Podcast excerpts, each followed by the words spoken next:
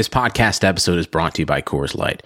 These days, everything is go, go, go. It's nonstop hustle all the time. Work, friends, family expect you to be on 24 7. Well, sometimes you just need to reach for a Coors Light because it's made to chill. Coors Light is cold lagered, cold filtered, and cold packaged. It's as crisp and refreshing as the Colorado Rockies. It is literally made to chill. Coors Light is the one I choose when I need to unwind. So when you want to hit reset, reach for the beer that's made to chill. Get Coors Light in the new look delivered straight to your door with Drizzly or Instacart. Celebrate responsibly. Coors Brewing Company, Golden, Colorado. This episode of Keeping Karlsson is sponsored in part by FanDuel. Hockey is happening, which means daily fantasy hockey is happening on FanDuel. FanDuel has something for everyone, including new contests every day starting at just $1. And now you can take on Elon and I in our Keeping Karlsson Listener League. Our contest opens Tuesday morning, running on Tuesday night's games. Join us by heading over to fanduel.com slash Karl, fanduel.com slash K A R L. See you there.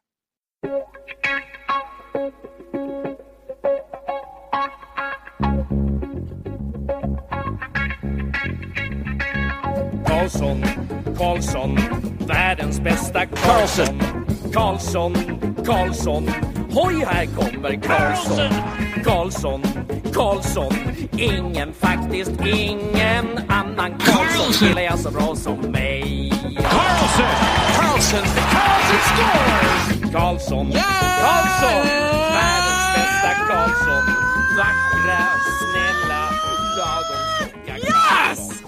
Thank you, everybody, for tuning in to another episode of the Keep It Karlsson Fantasy Hockey Podcast, the best fantasy hockey podcast in the world, hosted by two guys own Erik Karlsson in their keeper pools. I'm your host, Elon Dubrovsky. Big show this week. I've been so excited about it all day to chat with my friend, the fantasy hockey robot himself, Brian Cohen. What a wonderful intro. Elon is always inspired by the darkness, I think. And yeah, Elon, you and I, we're like friends in a candy shop doing this podcast. We're always like picking out gummies for one another. I I don't even get that analogy at all. Did you think about that just now, or was that something you prepared all day? I wrote it down as I watched the season debut of Survivor. Oh, good reference. Okay, now I get it. Okay, I'm sorry I called you out. Brian, okay, good job. I'm very excited, everyone. Like I said, we still have to talk about all these trades that happened on Monday. Our patrons got our early takes on our patron cast on Thursday, which is still available. By the way, it was a fun show. Anyways, I won't promote that. We got to get going. So we're going to talk about trades. There's a whole bunch of injuries and outjuries, hot streaks, cold streaks. A lot of people are going into their fantasy playoffs. People who are in the Keeping Karlsson Ultimate Patron Fantasy League are already done round one of their playoffs. So, you know, we've got lots going on. So let's get into it all. But first, of course, we have to mention that we are presented by the best fantasy hockey website out there, which is dobberhockey.com, your source for everything fantasy hockey. You've got your articles, rankings, these daily ramblings, super useful if you just want to know who to pick up for the next day, who did well on a given day. Then you've got all the tools on frozen pools, your starting goalies, line combinations in real time. It's all there. Check it out, dobberhockey.com. Brian, okay. I think we should start with trades and then we'll bounce around a little bit from there. But let's go back to Monday. If we go back actually to our previous episode, we already talked about a couple of trades that the New York Rangers made. We talked about Rick Nash going to Boston. We talked about Grabner going to the Devils, but they did it again. They pulled off yet another deal as they sent Ryan McDonagh and JT Miller to Tampa Bay for Vladislav Namestnikov and a bunch of picks and nobodies who cares for right now. So let's start with the Rangers side of things and I guess redo our analysis of the fantasy capabilities of the roster now that all these trades are done. Last week we looked into what's going to be the effect of Nash and Grabner being gone. Of course, we didn't account for JT Miller also being gone, Namestnikov being in the picture, McDonagh gone. So, okay, let's take a look at what the lines were for yesterday's 3-2 win over the Oilers. They were rolling with Zibanejad, Kreider, and Buchnevich for line one, Zuccarello, Vesey, and Namestnikov, and then Spooner, Hayes, and Fast. And then on the top power play, they went with Buchnevich, Kreider, Zibanejad, Zuccarello, and a guy named John Gilmour, who I'll ask you about in a second. So, but overall, like these are some decent looking lines for a team that was a seller at the deadline. No, like not so bad.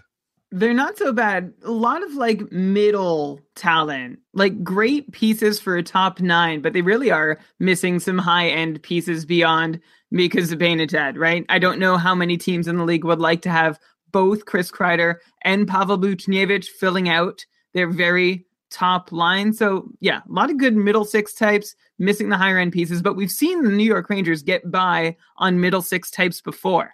Yeah, so obviously I'm not saying they're going to make a playoff run right now, but there might be some fantasy value to be mined here. Let's start with Namestnikov, who joins the team. He had obviously a great start of the season with Kucherov and Stamkos. We all remember everyone rushing to grab me. He was like the hottest guy in the league. Hopefully you sold high. We've already said this all like a long time ago on Tampa, where he was getting bumped from the top line and lost a lot of his fantasy value. Now he goes to the Rangers, and the question is, is he done, or is this maybe going to be the chance for him to have a resurgence? He had a goal and an assist in his first game on the Rangers on Tuesday. He's been pointless in the two games since then.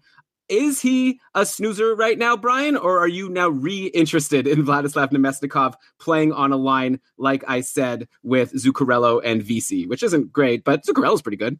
So the answer to this question lies in just how much we can rely on Namestnikov creating his own offense or contributing enough to be able to keep up some measure of what he was doing in Tampa. So let's look at what he did in Tampa. At even strength, Vladislav Namestnikov did not score a single goal that was not assisted on by either Stamkos or Kucherov. Seven of his 14 even strength assists came on goals scored by either Stamkos or Kucherov. And this is not necessarily a slight against him. I know it's coming off that way, but any skilled player, including Namestnikov, playing with those guys night in, night out, would be posting similar numbers. Of course, you're going to be tied together to Stamkos and Kucherov, but it is still a prompt for us to pause and consider how much Namestnikov has proved he can do without those two. And the answer is, well, not very much. Granted, Namestnikov has not had a ton of opportunity to do just that, but I don't think he's quite earned the benefit of the doubt just quite yet. So, given that Namestnikov is not on the top line, not on the top power play, it's reasonable to let him go, but keep him in mind as a streamer. He could still come in handy. Yeah, though, of course, there are a bunch of Rangers, as usual, who might compete with him for who you might want on the Rangers. Maybe I'll get you to do a ranking at the end. I know you love that, Brian. Let's talk about probably the most valuable newcomer so far, which has been Ryan Spooner. We talked about him last week coming over from the Rick Nash trade, but we did not expect him to have one goal and six assists in his first three games as a Ranger. That's insane. He had no points in his fourth game yesterday, but he did have four shots on goal and five in the game before. So he's helping you in quite a few categories. He seems to really be clicking with Kevin Hayes, who has been red hot right along with him with three goals and one assist in his last four games. Are you seeing anything sustainable in the production of this line of uh, specifically Spooner and Hayes? Should we recommend that people take a shot on them if they're still available? And of course, Brian, I gotta ask, do you have a preference between the two, Hayes and Spooner? They're both looking good right now. So while Spooner and Hayes have been playing together, well, Kevin Hayes has now scored three times on his last six shots, and Spooner has been the primary assist on two of those.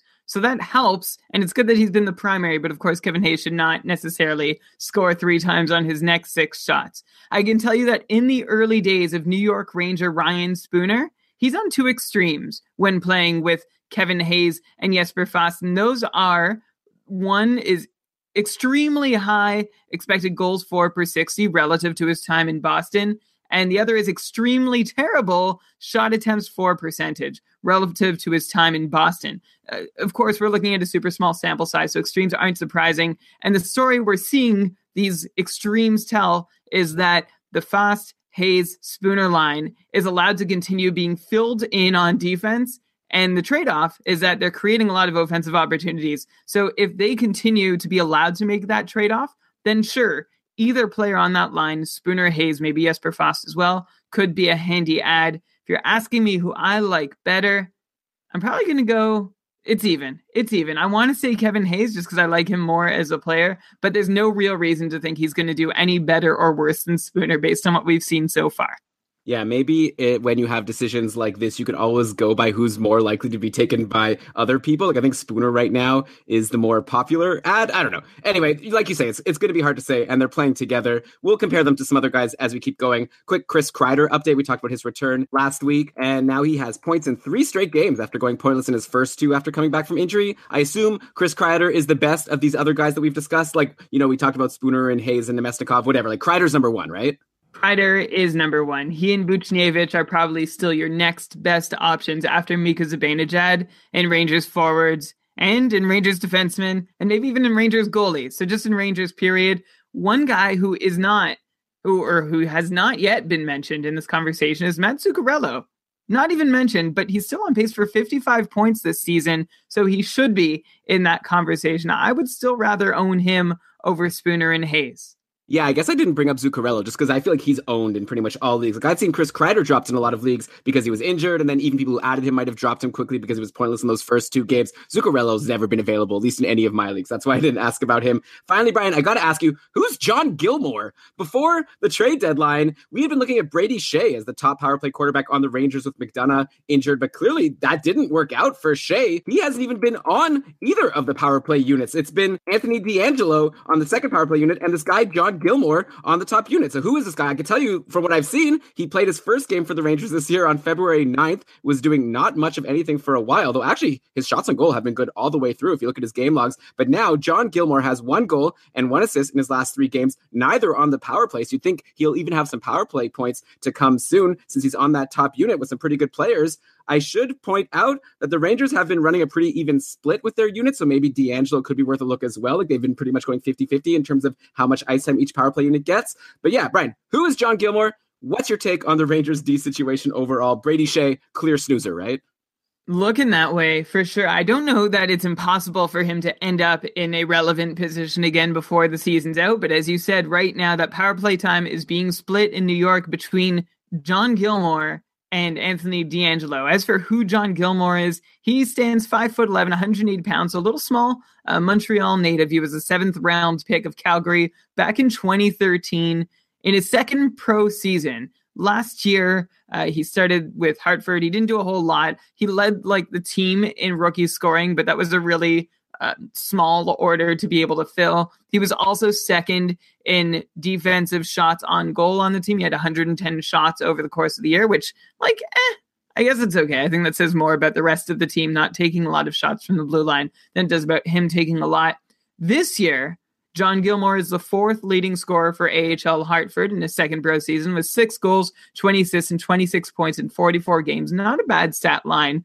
The thing is that he honestly does not have much of a pedigree as a scorer or really anyone who could stick in the NHL. Dobber Prospects had John Gilmour ranked as a D plus fantasy prospect, which is honestly pretty bleak. There aren't a lot of guys we talk about on the show who are like below a B minus. So John Gilmour is a standout in how low his fantasy outlook was when it was most recently updated. Maybe what we're seeing now for Gilmour is a tryout for next year. If I was choosing one Rangers defenseman to own, though, it would not be him. I would prefer Anthony DeAngelo. I don't think John Gilmour has a ton of relevance, and personally, I'd rather see Brady Skjei playing that role. Uh, I'll disagree. I, if you look at John Gilmour's shots, I like that. So I would grab him right now. I don't know how long it'll last, but for now, if you want a Ranger defenseman, give me the one on the top power play with Zibanejad and Buchnevich and company. Okay, let's go over to Tampa now. Brian's probably right, by the way. He usually is. Anyway, okay, over to Tampa now. They get Ryan McDonagh. He hasn't played yet, but word is he will get into the lineup on Tuesday versus Florida. We already called Sergachev a snoozer before, but now he's he's Rip Van Winkle, right? I mean, he's doing nothing, and he's probably going to get bumped from the second power play unit. I assume that McDonagh's got to be on the second unit at worst. Sergachev's not going to get anything. He's already doing nothing. McDonagh, by the way, he's been having a really solid season for the Rangers. He has 26 points in 49 games. That's a 44 point pace. That's classic Ryan McDonagh. What do you think happens now that he's in Tampa? Do you see him being better or worse than like a 45 point pace guy? I'm having trouble figuring this one out since he's on a higher scoring team, so he should be on the ice for more even strength goals, but he's clearly behind Hedman in the depth chart. Curious to know, what do you think about McDonagh moving forward? Let me know. What do you mean, let me know? You don't need to add that at the end of a question. This isn't like an email where you're asking me to let me know when you have a chance. Thanks, Elon. Uh, I would love to let you know once Tampa lets us know, once McDonagh lets them know that he's ready to play, or I guess the team doctors. Everybody needs to be let know what exactly McDonagh is going to do as a member of the Tampa Bay Lightning. Not sure yet. He hasn't played. The thing about him is he's a lefty, but he can play both sides, so he can shift around in the lineup where he's needed in Tampa. McDonagh played on the right side a lot this year while paired with other now former New York Ranger left-handed defenseman Nick Holden. So maybe McDonagh plays with his former Rangers partner in Dan Girardi, or maybe he plays on Sergachev's right side on the second pairing. One thing I haven't seen speculated is that McDonagh plays with Hedman. I think the idea is to have McDonagh create another pair in addition to Hedman's pair that can shut down and threaten offensively. Can be a really solid tandem. So they have two pairs that they can really trust when one of them is on the ice. And obviously, if they put Stralman on the other, maybe they can trust that one too. As for what McDonagh's fantasy value is because of all this, it's probably down a little bit, but maybe he can stay reasonably relevant. Like think of Anton Stralman. Even when Victor Hedman was doing his thing in Tampa, Victor Stralman could still get like 40 points when he was doing well. So maybe McDonagh can manage the same. Uh, that's what I'm hoping. I expect to at least eat a fair amount of minutes, which should give him opportunities to keep blocking a couple shots, taking a couple shots, and hopefully getting in on a couple of those amazing Tampa goals that keep getting scored this year.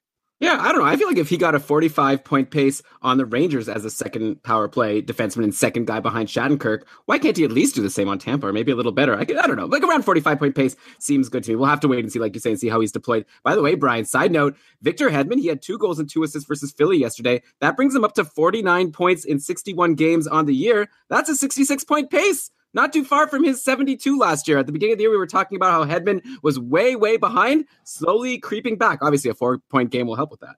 For sure. And I'm glad you brought that up, Elon, because nobody was facing more skepticism coming into this season about repeating uh, an amazing year he had last year than Victor Hedman. And here we are, and it's been done so quietly. No one's even noticed. Of course, it helps that the team in front of him is clicking, but he is a part of this. So good on you, Victor Hedman, for being able to do the nearly impossible task of following up on a 72 point career year. He is good. I feel like, yeah, when people talk about who's the top fantasy defenseman out there, people rarely say Hedman, but he should definitely be at least in the conversation. So, Brian, up front for Tampa, Nikita Kucherov missed a couple of games, but he was back yesterday and he was on the line with Stamkos and Killorn. So that sounds like obviously a great spot for Killorn if he can hold it. Though I've got to say, I'm not super confident in that happening as things have been shuffling around a lot lately. Killorn was bumped from the top power play recently, but an interesting option with Namestnikov gone. JT Miller has looked great. He's slotted right into the second line with Yanni Gourde and Brayden Point. So good spot for him. And JT Miller, he had two assists versus Dallas on Thursday. Then he had a goal yesterday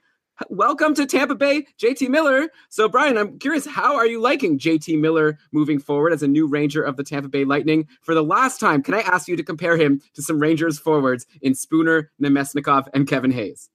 Is a new Ranger of the Tampa Bay Lightning. So I was too focused on that to catch the list of names, but I think I think I'll remember who you want me to compare them to. But first, JT Miller playing with Gordon Point, like you said, I like anyone playing with Yanni Gourde and Brayden Point. So I like JT Miller. Another thing that's changed for him since moving to the Lightning is that he's playing almost two minutes more per night as a member of the Lightning than he was as a Ranger. So I like him quite a bit. We've also talked about how he seems to be a legitimately talented guy in his own right, too, regardless of who he's playing with, where he plays, how much he plays. So yeah, I prefer JT Miller to Namestnikov, to Spooner, to Hayes, to any of the guys that you just named, especially any New York Ranger who's not on the top power play. Oh wow. Okay, so go out and grab JT Miller if you can. And since we're on Tampa, one last thing that we'll get past the first trade: potential snoozer alert for Tyler Johnson. He's pointless in three games. He only has three points in his last eleven games, and he played yesterday with Cory Conacher and Adam Erne. So not a good spot for him. Of course, like I said, things get shaken up all the time in Tampa, but watch out for Tyler Johnson. If you still have him, there might be better options available for you. Brian, you probably want to comment on that, right? As a Tyler Johnson owner. Yeah, me and anyone else who owned him. Tyler Johnson helped his owners get to where they are at this point in their fantasy seasons, but there's no time for sentimentality. We're here in the playoffs. He hasn't been doing anything consistently for a while, so it's time to start looking and probably finding another option for anyone who still owns Tyler Johnson at this point.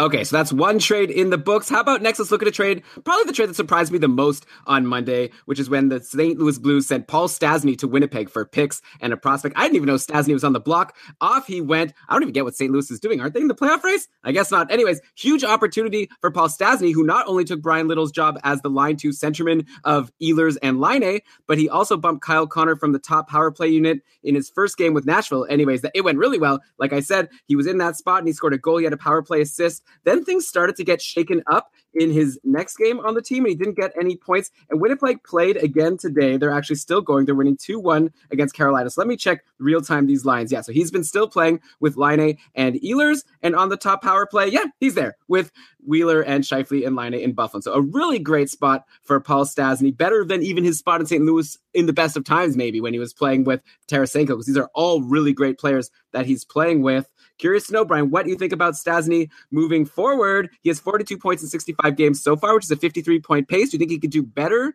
while he's on this great line in Winnipeg, better than a 53 point guy, or do you expect him to stay pretty much the same?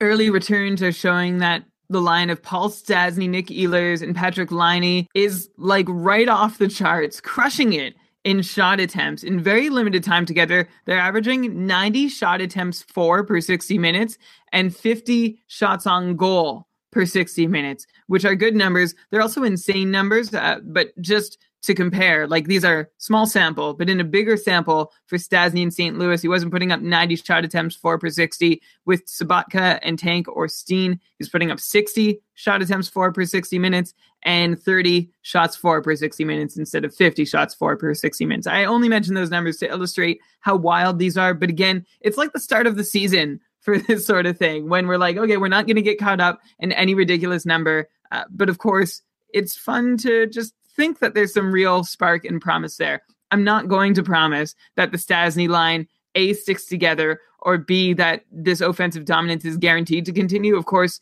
getting points for them has been helped along by shooting 20% when all are on the ice together at even strength, but it's a very good place for Paul Stastny to be and one where I'm less paranoid of him being shuffled around the way he was in St. Louis. Just based on that, and how really fantastic Stastny's two new line mates are, not to mention his own skill level. I think Stastny's pace can increase from here on out, even as that line shooting percentage regresses. Jets are a big scoring team, and I'm looking forward to seeing Paul Stastny get in on that.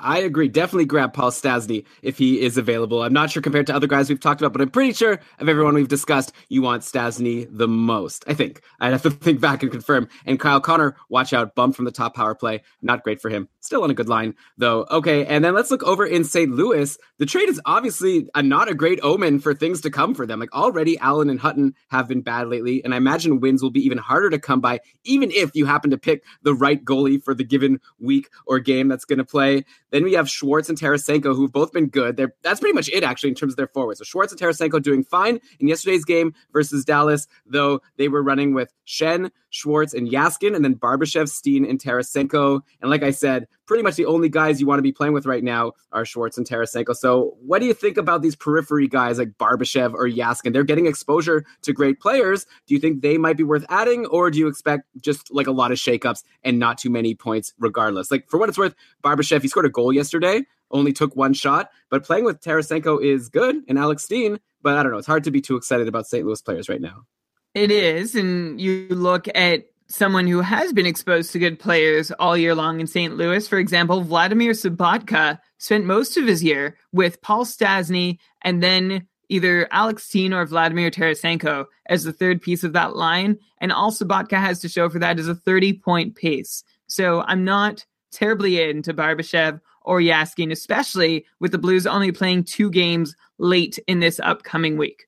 Yeah, well, for sure. If you are going to add a player that we recommend, you obviously have to look at the schedule. Don't add someone right now that you could easily just wait and add on Thursday if you need them and you could stream someone else in in advance. Great point, Brian. Okay, let's go to our next big trade, which was Evander Kane being sent to San Jose in exchange for Danny O'Regan and some picks. Kane's got to be one of the biggest beneficiaries of the deadline, right? Like maybe Paul Stastny, but he was in an okay spot. But Evander Kane, like when Eichel got injured, we thought the one bright spot, the only player who maybe benefited would be Evander Kane getting on the top power play. But even that didn't last. Evan Rodrigues took Eichel's spot and Evander Kane got nothing. Now Kane finally gets the primo spot that I'm sure he's wanted for a long time. He's on the Sharks top line with Pavelski and Donskoy, and on the top power play with Couture, Hertl, Pavelski, and Burns. We all know the story with Evander Kane at this point, right? Like he has huge potential, and he's been disappointing for the most part, but he did have a monster start to this season before going ice cold. He did, though, have goals in each of his last two games in Buffalo with a very convenient surge in ice time for those games before the trade deadline. And so far in San Jose, he put up two assists versus Edmonton and then one assist versus Chicago, two shots in each of those games. I'd imagine Kane's not available in any leagues, but if he is, he's an easy ad, right? Like, not even much to discuss here. I know I've been throwing this out there now about easy ads, but like Paul Stastny, Evander Kane, they're obvious and they're looking really good right now. For sure. Evander Kane is likely, as you said, one of the bigger beneficiaries. Even weren't we supposed to change the way we use that word? Benefit? No, instead of benefactor. Yeah, don't worry, I got this. Okay, good. Uh, the hugest beneficiary, I'm just going for it. On trade deadline day, Kane was being buried on Buffalo in a bad way, so he gets new life with San Jose now, with a team who has a fresh reserve of patience to offer him. By the way, uh, while we're talking about San Jose, Elon, did we talk about Kevin Labanc on just the patron cast, or was it? the We- show. We talked about it on the Patreon cast, and we also I I corrected you and said it's Kevin LeBanc. We've been corrected too many times for us to keep making this mistake, Brian. I, I, well, you know, after enough times, I can't remember which is the right version and which is the wrong version that I'm being corrected on. Okay, LeBanc uh, really blew his opportunity. He did not take it to the bank. That should be an easy way to help me remember it. Just four points in his last 14 games. 32 shots is okay, but LeBanc's time on ice sunk back down beneath the 15 minute mark recently. He was not able to keep up his initial momentum from the first few games after Thornton's injury, where he did have a few points. So uh, if you still have him on your roster, you probably shouldn't. It was a blown opportunity for Kevin LeBlanc with Thornton out No! and Vander Kane's in the picture. Was that a joke? Yes. Okay, good. People don't like that, Brian. But anyways, yeah, LeBanc, total snoozer. Get him off your team faster than you got Sergachev off of your team when I told you that he was Rip Van Winkle earlier. Tomas Hertl, by the way, is in a really nice spot on the top power play and on line two with Couture and Boedker. That top power play hopefully is improved now with Evander Kane. Hertl only has one assist in five games since returning from injury, and San Jose doesn't play until Thursday of this week. So I feel like he could be a really nice, sneaky late season ad. Like maybe people have dropped Hertl. They're tired of him now, especially with a few games off. No one's going to want him right now. He might get dropped. You can grab him. Brian, he reminds me, remember last year, Marcus Johansson on Washington in our joint league? He was dropped by the team that we ended up playing in the finals. And he was dropped, I think, because of a bad schedule. He had a few cold games and he was on the top power play on the Capitals. And he was like our MVP. And I don't know, I get this hunch that Hertl's going to be that guy for someone this year. It's like, maybe don't add him now. Wait for him to get a goal or something. But keep your eye on him. He's on the top power play. He's on a good line with Couture. I don't know. Just normally we don't bring up players who are slumping, but I think he's slumping, but has something to offer. But a likely he might not even be available though. One guy who probably is available though is Joonas Donskoy, who has three assists in two games since Evander Kane came over. And like I told you, he's the one playing with Kane and Joe Pavelski on the top line. We always used to recommend the guy playing with the Joes. It was a common thing on Keeping Karlsson to be like, oh, this guy's playing with Pavelski and Thornton. You got to grab him. How do we feel about a guy playing with a Joe and an Evander? Pretty good. I wouldn't expect any more from Donskoy with Joe and Evander versus Joe times two. Uh, so that means from Donskoy, you can expect streaky, good if you can catch him at the right time, but no sure thing. Just like Tomas Hertl, who, Elon, like you mentioned, he is not doing anything right now. Hertl, over the last however many seasons, over the course of his career, since that four goal game or whatever, consistently a threat to be relevant, but also consistently a disappointment. For Hertl, it's not like one point in five games is so rare from him this year. He has struggled to a 45 point full season pace so far, he has the deployment and he's done it before. So if you're a Hertl optimist, this is a good time to add him. A couple positive signs for Hertl optimists out there. Uh, one, his on ice shooting percentage is not very good so far, though this is for the second straight year, although I don't think that's a pattern. So that could rise and you could get more points that way. And also, Hertl's IPP has been down around 50% instead of the mid 60s from the last couple years. So maybe the glass is half full for Tomas Hertl. Okay, and Donskoy, did you say anything about him? I definitely did. You need to get out of the chat, Elon, and get into this show.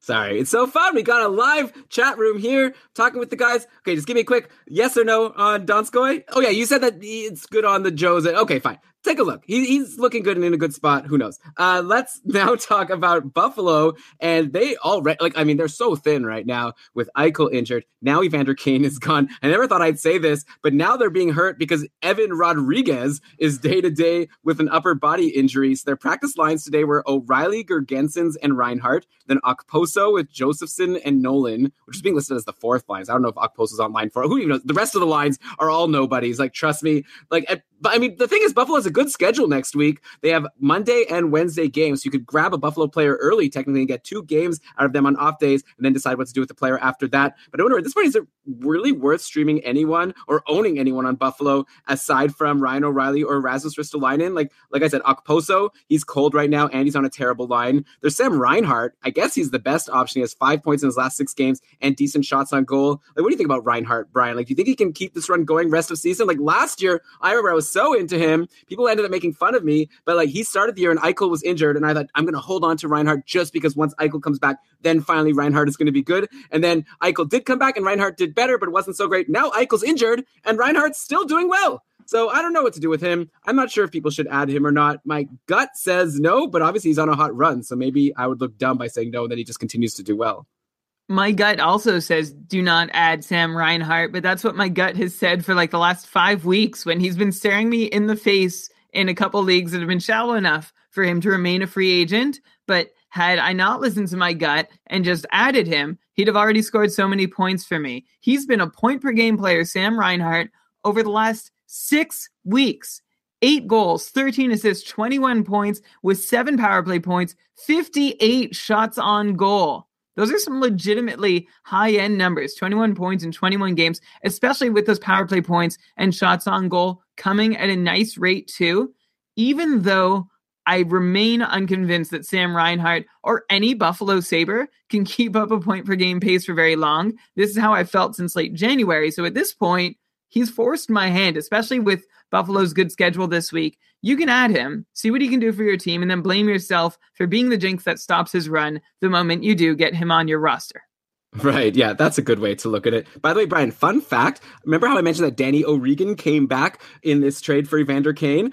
Turns out that Eichel, O'Regan, and Evan Rodrigues all played on the same line at some point for Boston University. So I don't know, maybe a potential reunion will happen next year, which would obviously be great for O'Regan and Rodrigues if they end up on a line with Eichel next year. Something to think about over the summer as you're trying to decide what to do when you're drafting your last pick at the end of the draft or, you know, last minute free agent ads. And Brian, very quickly on Buffalo, Chad Johnson has been great lately. He has three straight really strong starts, including a 2 1 overtime win over Tampa on Tuesday. He's already been announced to be getting the start versus Toronto tomorrow. Looks like he's potentially going to steal starts from Robin Lehner moving forward. Leonard has been uh, not so good. So, what do you think about Chad Johnson in leagues where people really value goalies and getting a goalie who starts a lot is is worth it? Do you think people should be rushing to add Chad Johnson? Seems like he might go 50-50 the rest of the way, though who knows how good he'll actually be with all of these injuries and already a shallow team and the fact that he's Chad Johnson.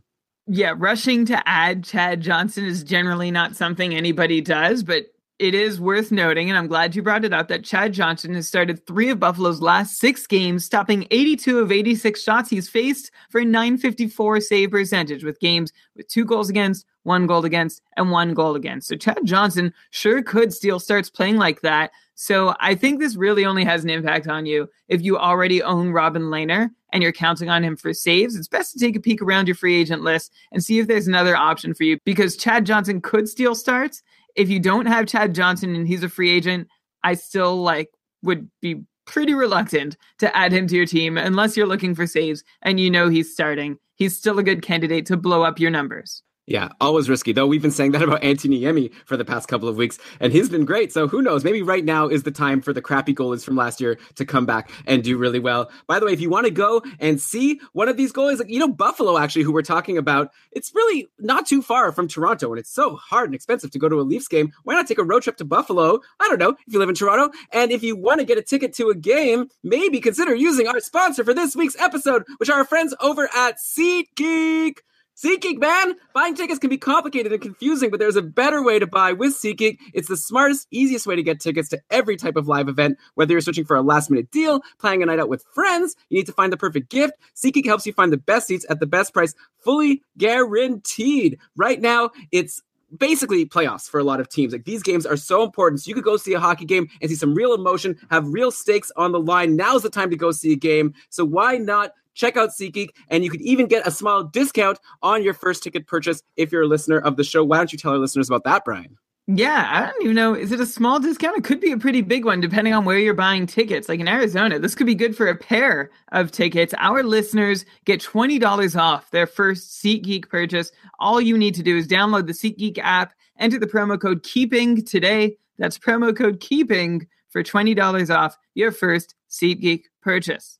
Yeah, I guess it's a small discount if you're buying a Leafs ticket, and it might be a significant discount if you're buying a Buffalo Sabres ticket. Though Matt is saying in the chat room that Toronto plays Buffalo six times this month. So if you want to go see the Leafs, maybe you could do it in Buffalo for a little cheaper. I don't know. You'll have to check out the prices over on SeatGeek. But okay, Brian, let's move on to our next trade. Let's go to Vegas and talk about Tomas Tatar, who got sent to Vegas for three picks over the next few years. A few, a lot of people like really jumped on Tatar under the assumption that everything Vegas touches turns to gold. That's a quote that our patron Peter told us. And I mean, it's been been true. Like all these players who we thought were nobodies have come to Vegas and done really well. Do we think the same thing will happen to Tatar? I believe he scored a goal today. Let me just remind myself because I wrote our notes for the show before the game started against the Devils. But yeah, Tatar scored a power play goal assisted by Perron and Hunt. So yeah, who knows what he'll do on Vegas? Who knows what anyone's going to do on Vegas? Like Tatar's been on a decent line with James Neal out. He's been playing with Haula and Perron. He had no points in his first two games, but he did have six shots. We'll have to see how things shake out once James Neal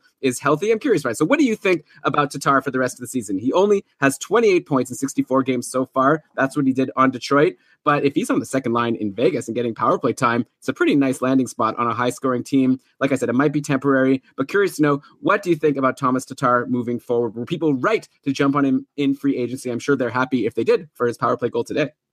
A couple things offer Tomas Tatar a new luster, uh, shininess that people might want to jump on in their fantasy leagues. One is that he's in Vegas. The other is that look at the price that Vegas paid. They paid a first rounder, a second rounder, and a third rounder. And that to me came as a bit of a surprise given how Tatar is on uh, a 35 point pace this year with no massive flags of unfortunate variance that's caused him to be so low, and also no recent history for Tatar of being better than a 45 point guy. But hey, Vegas is built on guys who'd been undervalued and underutilized by their former teams. So I'm keeping an open mind here that maybe he could do something on the second line is a good place to be, better than the third line, which is where I think he started as a Golden Knight, but I'm glad he's already working his way up into the top six there. Yeah, but then, like I said, Neal is injured, so who knows if he'll be able to hold that spot. Really, doesn't matter for Vegas. They don't even need any production from any line other than their first line, the way Karlsson, Marchessault, and Riley Smith have been going against me in my couple matchup this week, by the way, which made it very stressful. But I think I'm going to pull through, so don't you worry about me, listeners. I'll still be here to whine about the couple next week. But man, like William Karlsson, he has five goals and three assists in his last five games. Scores every game, basically. Actually, today, that line didn't score a goal. So I guess Vegas did need other help for today against New Jersey, and they got the win. But generally, it's been Karlsson, Marchessault, and Smith. So yeah, Karlsson's on fire. Marchessault continues to get points almost every game. He's currently, or at least going into today, he was on a five-game point streak with one goal and six assists in that span. 65 points in 62 games now on the season. So we're very far into the year, and Marchessault is still on above an 80-point pace. Then we have Riley Smith, no slouch. He has three goals and six assists in his last five games again before today, and he has 60 points in 65 games on the year. It's just crazy. This line is so good. Brian, I don't even have any questions for you. I'm just going to think back to how I could have had all these guys for a song at the beginning of the season. I probably could have drafted Marchessault late in my drafts. I could have grabbed Riley Smith or William Karlsson as free agents for free, for nothing. But and now I'm just going to cry silently thinking of that. I don't even have a question for you. Maybe let's just go to Detroit to talk about the impact of losing Tatar. But actually, there's really nothing new to talk about on Detroit. Detroit's so boring. So maybe we could just move on to the next trades. Sure, I'll just I, I want to own this this whole Vegas thing. Elon, you didn't add any of those top line guys in Vegas in your leagues. I didn't add any of those guys in my leagues. I didn't we didn't advise. Well, you might have like excitedly advised and then I was like, "No, no, like Vegas, we don't believe in them yet." We let you down. If you're listening to this podcast and you heeded our advice and you missed out on those three Vegas guys because we were so tepid towards them and took us so long to believe, we're sorry. We're sorry. We own that one. Okay. Well, I don't know. I'm not sorry. We haven't discussed this, Brian. Don't apologize on my behalf. okay, I'm apologizing on my own behalf. If you listened to Elon, you would have added them plus 300 other people. yeah, you wouldn't have dropped any. Well, you would have dropped everyone who went cold for a few games. Though I did say on this episode to hold on to Tomas Hertl, right? So I'm not only just always going with what's happened in the last week, right? Okay, so let's talk about a few minor trades. These are trades that I probably wouldn't have brought up, but then these players have done something and like forced my hand and made me talk about them. So Pat Maroon joined Grabner as a new acquisition on the Devils. Edmonton got a third round pick and a prospect for Maroon, which is pretty good. Maroon lands in a really plum spot on the top power play with Hall, Palmieri, Zajac, and Vatanen. He's been on line for at even strength, but if he's used as a power play specialist, he can have some value, I guess, like Sam Gagne from last year. Maroon had two assists in his debut on Thursday versus Florida. Nothing on Friday versus Carolina, aside from five hits, of course, as Pat Maroon is wont to do. Today against Vegas, let's see what he did. An assist, probably on the power play, I'm guessing. Let me scroll up here. Of course, power play assist on the power play goal by Sami Vatanen. So, yeah, it's a really good spot for Maroon, especially if your league counts power play points, which it probably doesn't. If it doesn't, you get points on the power play. He's on a power play with Taylor Hall, who doesn't stop getting points. Like by the way, Taylor Hall, like he's now had points in 25 straight games for anyone counting. He's so good. He has four power play goals in his last five games and more power play points tonight. So yeah, that makes me really interested in Pat Maroon on that top power play unit, as well as anyone else on that unit. So, like Sami Vatanen, by the way, if he's still available in your league, you have to grab him. We've already said that, but just a reminder. Brian, what do you think about Pat Maroon?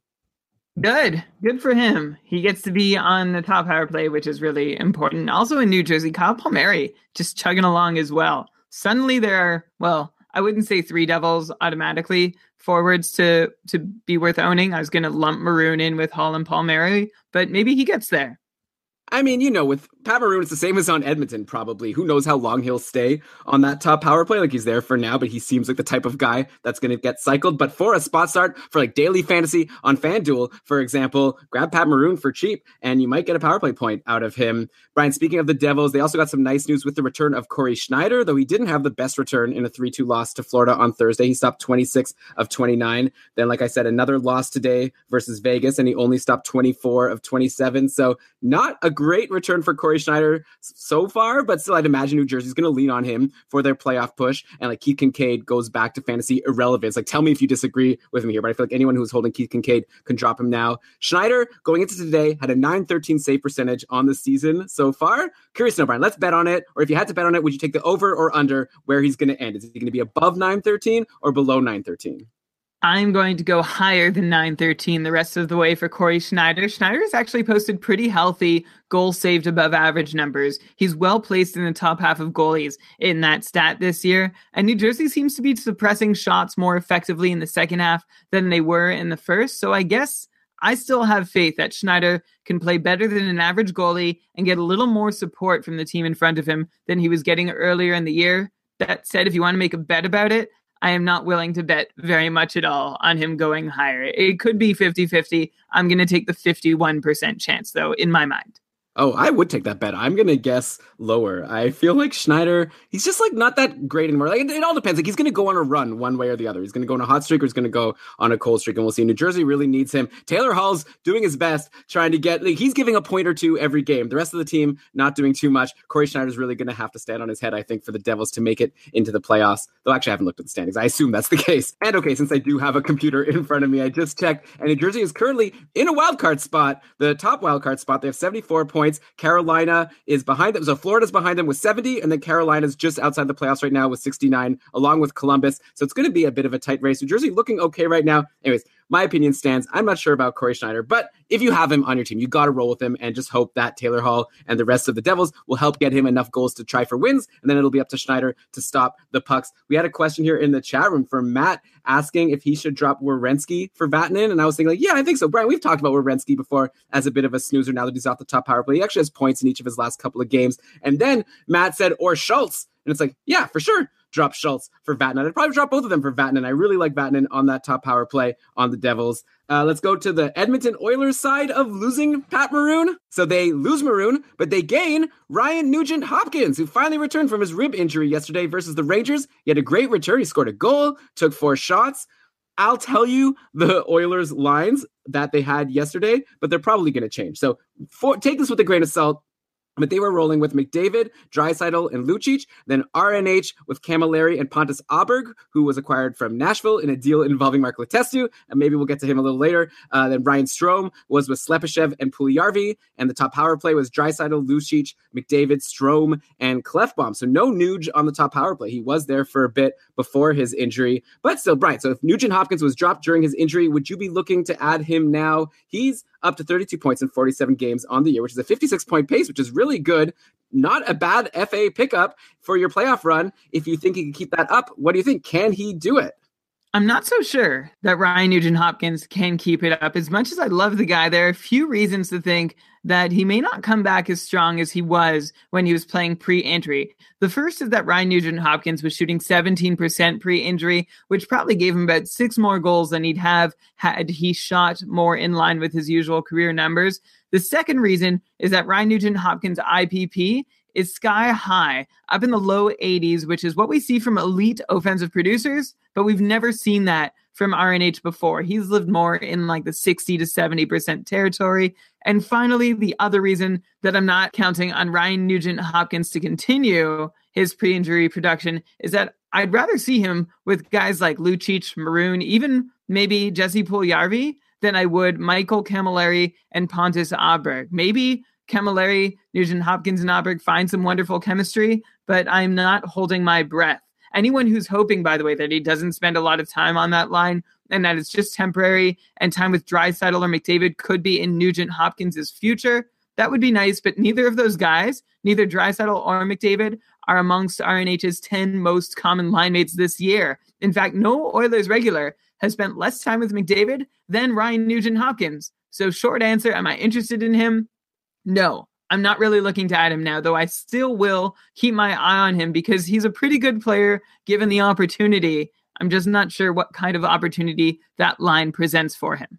Well, you know, Brian, if you're saying that he wasn't playing, I'm going to do some math in my head here, okay? So if you're saying that Nugent Hopkins has had a really high IPP this year, which means he's been in on almost all the goals that have been scored while he's been on the ice, and you're saying that might be a bit of an indication that he's had some good luck, but you're also saying that he hasn't been playing very much with McDavid and Draisaitl, then doesn't it kind of make sense that like if he's playing with nobodies, of course he's going to be the one driving the offense and making goals happen. If a goal is scored on the ice, if it wasn't him, who else would it have been that did all the work? Okay, I see your point. Just means that he is still going to have to do a lot of that work, and it also does not excuse the shooting percentage issue that I mentioned. Uh, he has 17 goals, which make up uh, more than half of his 32 points right now. You take away six goals, like if you regress him back to his normal shooting percentage, he would have 21 points and 47 games. And Elon, do you know what that puts him at on a full season 82 game pace? I don't know, half point per game. Yeah, pretty much. Okay. I actually still agree with your conclusion. I'm just going to say that I think the IPP part of it makes sense. I'm not concerned about that high IPP. I'd almost be concerned if he didn't have a high IPP playing on like the third line. But yeah, if he's playing with bad line mates and he has a high shooting percentage, hard to be too excited. Though if he's available in free agency, it's hard not to jump on a guy who's currently on a 56 point pace. Uh, Brian, and also, how about Ryan Strome? So curious to know now what you think about Nugent Hopkins versus a guy like Ryan Strome, who has five goals and three assists in his last eight games, point per game over the last couple of weeks. Is Ryan Strome finally breaking out? We thought he would do it like a couple years ago. We thought he was good. Then we thought it was ridiculous how he was traded for Eberle, but Eberle's been kind of slow lately. And Ryan Strome doing great. Of course, I'm being somewhat facetious. It's a very small sample size, but also only one of these points of these eight points in the last eight games have been on the power play. And he's been on the top power play, which is of course a very great spot to be on the Oilers. So maybe he'd even have an extra power play point or two if bounces went his way. What do you think about him moving forward? Worth an ad or still someone that you wouldn't be interested in if you saw him in your free agency? Still someone I'm not terribly interested in. Ryan Strome is putting in all these goals just in time to up his contract demands this summer. That's the very cynical take. It's not quite mine. I'm sure he just wants to score goals, uh, but his five goals have come on 10 shots. So yeah, I'm not buying in heavily on Ryan Strome. He's playing with Puljujarvi and Slepyshev, who both, I don't know, I have an open mind about what they're capable of, but as a trio, I'm just not sure which guy there is going to be the one to really bring them forward and help create scoring opportunities on a regular basis. Okay, so it sounds like overall you're not too high on most Oilers players. How about Lucic? He's doing nothing, but he's playing with McDavid and Draisaitl. That's good, right? Good that he's doing nothing, or good that he's playing with those guys. Like it's good that he's playing with those guys. He's on the top power play. Is he like a Elon version of Tomas Hertl? Like he's not doing anything, but I'm expecting him to do. I'm not. I don't even know if I'm expecting Lucic to do well because it's been so long that he's been playing with these good players and he's not doing anything. But it's like such a good spot. Can you get better line mates than McDavid and Draisaitl? Very much a Donskoy or Hertl situation, except Lucic has a bit more of a history of actually producing when you expect him to. So let's hope that he's just on an insanely cold run and that he is not just finished as an NHL scorer, which would be pretty unlikely. That would also be pretty sad for the Oilers, who still, I think, have him under contract for like seven more years or whatever it is for big money. Uh, okay, so yeah. I mentioned that Pontus Aberg is now on Edmonton, I think. So he came from Nashville. I guess. And Nashville, so some changes there. They got Ryan Hartman from the Blackhawks for some picks and prospect, and he's actually looked good. He has two points in three games, at least before today. I think that Nashville did play today, and who am I talking about? Ryan Hartman? I'm even trying to keep track of all these nobody players who I have to bring up just because they've gotten points after being traded. And he's like, Are you interested in Ryan Hartman? So he had no points today. He also had no points in the game against Vancouver. I'm just going to shut this down. Probably not, right? Like he was playing with Fiala and Turris today because Craig Smith missed the game and we don't know why yet. So that's something to keep your eye on because Craig Smith has been really hot lately. Also on Nashville, Mike Fisher is finally back. We heard that he was going to re sign with the team, cancel his retirement, and he had a goal in his first game but uh, then he's on the fourth line and he didn't play today. So we're not we're gonna have to wait till the next game to see what he can do next. There was some look of potentially a line shakeup, but today they went back with Forsberg, Johansen, and Arvidsson in the game against Colorado, which they won in overtime. So at this point, I don't know what what can I even ask you about. Oh, also Ro- Roman Josi is day to day, so that's something to be concerned about. Everything's all up in the air with Nashville. They had a weird game today with all these players not playing.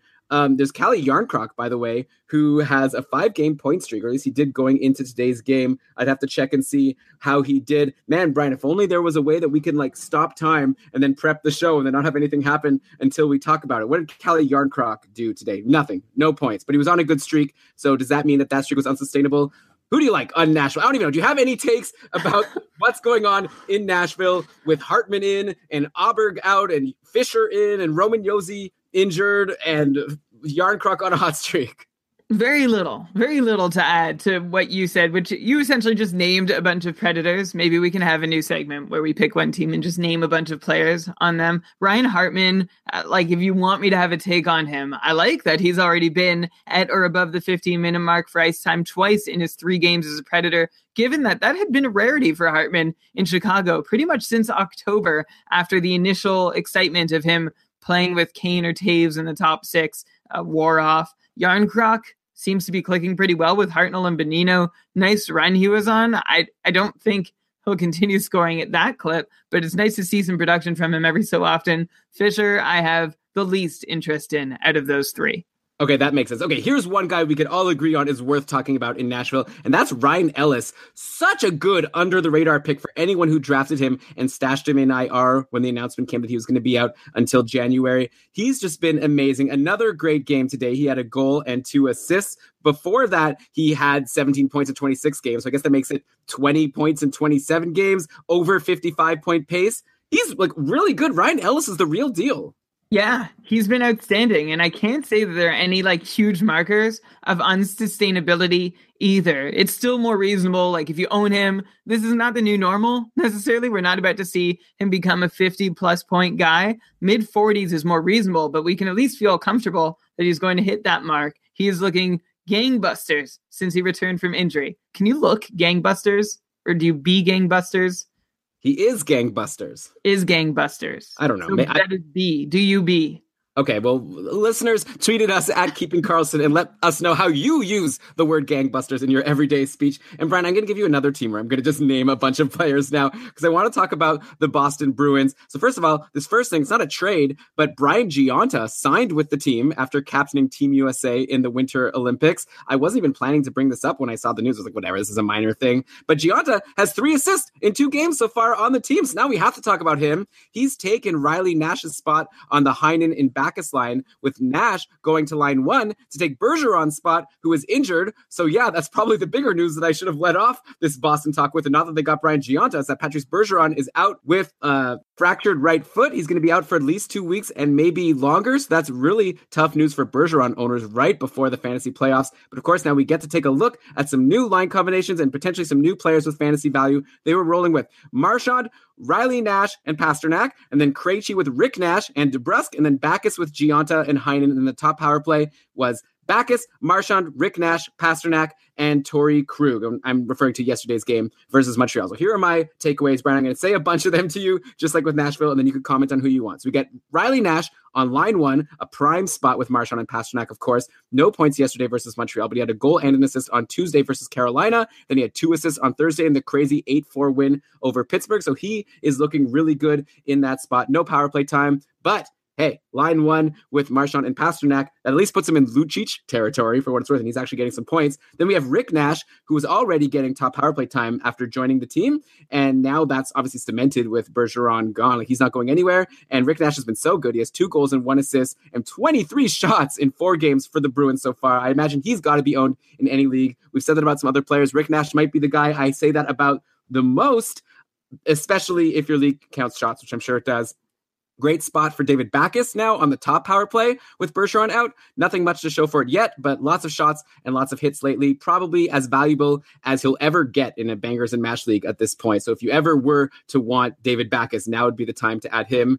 Then we get David Krejci, who's kind of getting dissed. I feel like like Bergeron injured. You think that's now his opportunity to jump to line one and power play one? But no, Krejci, you stay on line two. You stay on the second power play. You don't get to go anywhere. But hey, he's still rolling, doing well. He had a hat trick a couple games ago in that game against Pittsburgh. And then yeah, there's Gionta. Like I said, he's in a nice spot. So Brian, what are your thoughts on this whole Bergeron situation? I assume Rick Nash is owned, and obviously Backes is golden in a bangers and mash league. Who do you like best of all these other potential free agents on the Boston Bruins? Because Boston does have a very nice four game schedule next week. So one of these guys could make for a very good ad, at least for the short term. Um, you kind of covered a, a whole lot of ground there. So I think I'll, I'll just say my part quickly, which is that I suppose all of them are worth a look, although that's not a helpful thing to say at all. We've been surprised with Boston's secondary scoring all year long, though it's certainly tapered off from guys like Danton Heinen and DeBrusk, who've been very quietly lately. David Krejci is the one uh, who's mo- probably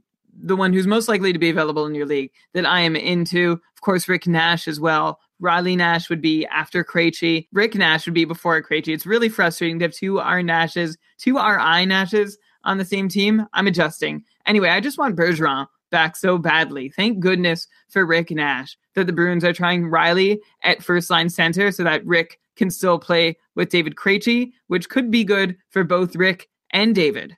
Okay, hopefully the listeners followed along for that. We'll try to get less confusing as we move forward. While we're here, let's talk about the defense on Boston. So Torey Krug, by the way, has five points in his last three games. He took 10 shots yesterday versus Montreal. He's currently on pace to beat his season high of 51 points from last year. He has 43 in 59 games. Torey Krug is so, so good. And we've told you that. He's been on cold streaks before, and we've said, don't worry about it. He's really good. He's on an amazing top power play. So hope you have him. Nothing to ask about him. The guy we got to talk about is Charlie McAvoy, who was hurt yesterday. He left the game with a lower body injury. Mallory in the chat room here asked if anyone's heard about the McAvoy injury. Unfortunately, I haven't heard much. We don't know yet how long he's going to be out. Hopefully, it won't be for long. He's been on a nice run. He has six points in his last five games. But with him out, I feel like one guy who might benefit is Nick Holden. He's like the John Gilmour of the Boston Bruins. It's like a what? This guy? But he's in a nice spot. He actually has two assists in two games as a member of the Bruins. He actually came over in the trade with the Rangers. So for people who don't know, Nick Holden is on Boston and he's been getting second unit power play time with Charlie McAvoy out, or at least he did for a bit in that last game where McAvoy got injured. And also, Nick Holden has 10 shots in his two games he's played for Boston. So I would definitely add him to your watch list, especially if news comes out that McAvoy will be out for a while. What do you think about Nick Holden, Brian? Not terribly excited about him. I am happy that Torey Krug is back on track though, and we can stop answering questions about people wanting to drop him. He's always had this upside and potential. It's been unfortunate that there have been a few long dry spells over the last couple years. We've been wondering what's going to happen and if McAvoy is going to take over, but I'm glad he is firmly establishing himself as the team's best offensive defenseman. Man, Brian, you're a bit, yeah, that was a bit of a wet blanket thing. You totally just dismissed my whole Nick Holden thing. Did you see? I did all this research. I bet you didn't even realize. I bet you most people don't even realize he had four shots in his first game with Boston and he had an assist. Then he had six shots yesterday versus Montreal and got another assist. That's good. What else, what else do you want? He's been playing over 20 minutes. Now there's an opening on the second power play. I mean, in a deepish league, you got to at least take a look at Nick Holden, right? You're right. You're right. He has a bigger role. He's playing a couple more minutes a night already on average. Like in his first two games with Boston, for what that's worth, he was averaging 19 minutes so far this year with the Rangers. It's nice that he's played 20 and a half and 22 minutes. And that's giving him more opportunities for shots. Elon, everyone should definitely go out and add Nick Holden right now. No, I'm just joking. But let me ask you, who would you prefer between Nick Holden and John Gilmour? Nick Holden. Nick Holden and Anthony DeAngelo. Nick Holden. Nick Holden and Sami Vatanen. Vatanen. Nick Holden and Zach Werenski. Werenski. Okay, now rank them all. Okay, Vatanen, Werenski, Holden, and then the Rangers guys. Wow, good retention. I I could not hold you to like if you asked me what are the names of the guys you brought up, I would have had no idea. What a Okay. guy. Very skilled. Let us know on Twitter at Keeping Karlsson what you think of my ranking. Okay, so that's all the trades I want to talk about. Let's look at some injuries now. So Max Pacioretty was also hurt in this game versus the Bruins. I mentioned McAvoy before. Also, Victor Mete was injured. So this was a very dangerous game that happened between the Habs and the Bruins. The Rotoworld update for Pacioretty suggested that maybe he'll get shut down just like his fellow Hab Shea Weber and Carey Price. Who know who knows if he'll be coming back? So like, what a season for the Habs! What a terrible season for the Montreal Canadiens.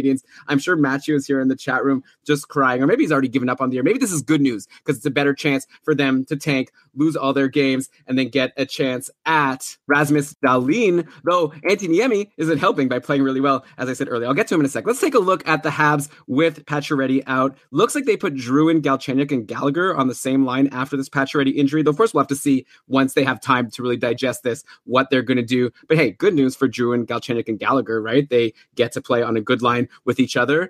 Bad news for like everyone else on the Habs who won't have any good line mates to play with. Paul Byron was on the top power play with those guys in Petry for what it's worth at the end of the last game, but I'd imagine there's like no reason to add Paul Byron. So I don't even know if there's really any comment to make on the Habs except that they're probably going to not score as many goals with Max Pacioretty out. Not that Max Pacioretty has been so amazing this year; he's actually been very disappointing. We had a question on our Facebook group of what people, what we actually expect out of him for next year, and I was like, I don't know, a 60 to 65 point pace. But obviously, we have to really look into it. He'll be definitely a guy we'll bring up in our summer series, and we'll dig into what went wrong with Max Pacioretty this year. But Brian, let's talk about Antti Niemi. Do we need to now declare him as the probable starter for the rest of the year, or at least until Price comes back for the Habs? Like I thought that it was going to be Charlie Lindgren who would come up, and Niemi would kind of suck, and then Lindgren would get a chance to show what he's got for the rest of the year. But Niemi's been great. He has a 936 save percentage in his last eight games for Montreal. And Niemi, he's holding off Lindgren. I think he's going to be the starter for now,